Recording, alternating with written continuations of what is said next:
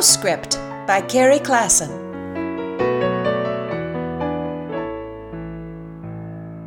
My husband, Peter, is at war with a hummingbird.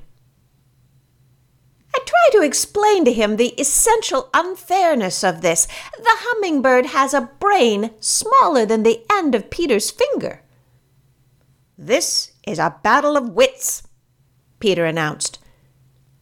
I knew my money should be on Peter, but I had my doubts.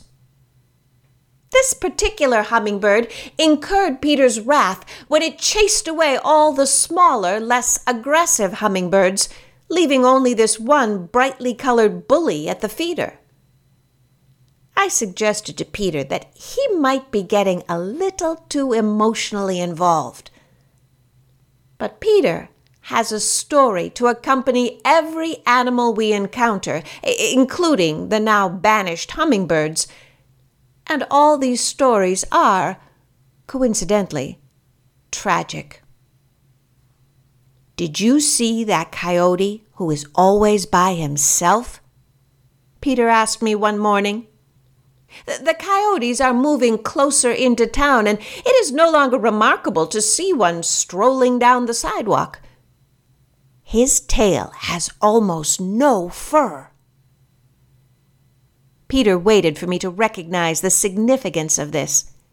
When I did not immediately reply, he continued. He has been rejected by his pack. Now he is wandering alone, trying again and again to rejoin his pack, and each time getting beaten up and rejected again. Maybe he just likes being alone, I countered. Eh, maybe he's a lone coyote. Peter doesn't believe me. But no animal inspires more sad narrative than the raven. Ravens mate for life. We see two ravens, or six, or eight, but, but never an odd number of ravens. They are always together, always watching out for their mate. Watch out! They're always telling one another, Careful, there's a dog coming. Their devotion is romantic. But the raven is not a romantic creature. They are ungainly and bossy and opportunistic. On garbage day, they look for garbage cans with the lids accidentally left up. Such a foolish thing to do, such good fun. Even when they're not fighting over trash, they are noisy. They make low, raspy noises that sound like a wooden stick running along the rungs of a banister.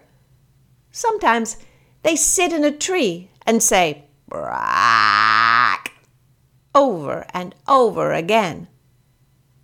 He has lost his mate, Peter said one day when he heard this. His heart is broken. That, that raven is just fine, I responded testily. That is the sound they make when they are in mourning. His mate is dead, Peter insisted. Ah, it's a love song, I countered. That raven is singing to his mate. It is their anniversary, and he's singing, Brack, I love you. Brack, you are lovely. Brack, you are as lovely as the day we met over a garbage bin three years ago. Peter was unconvinced. Peter and I are not the most sophisticated couple you will ever meet. In fact, we are very much like those noisy, clumsy birds who hop around the garbage cans together and sit together side by side in the trees. We are almost always together, and when we are apart, we are always checking on one another, concerned about the other's whereabouts until we are reunited.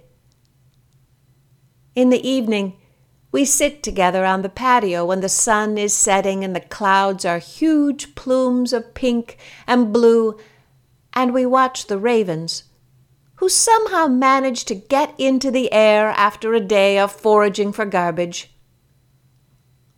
Once there in the sky, they look like another bird entirely. They float in the rising air. They soar in the light of the setting sun, the two of them together. You are my raven, I tell Peter. Peter smiles. Till next time, Carrie.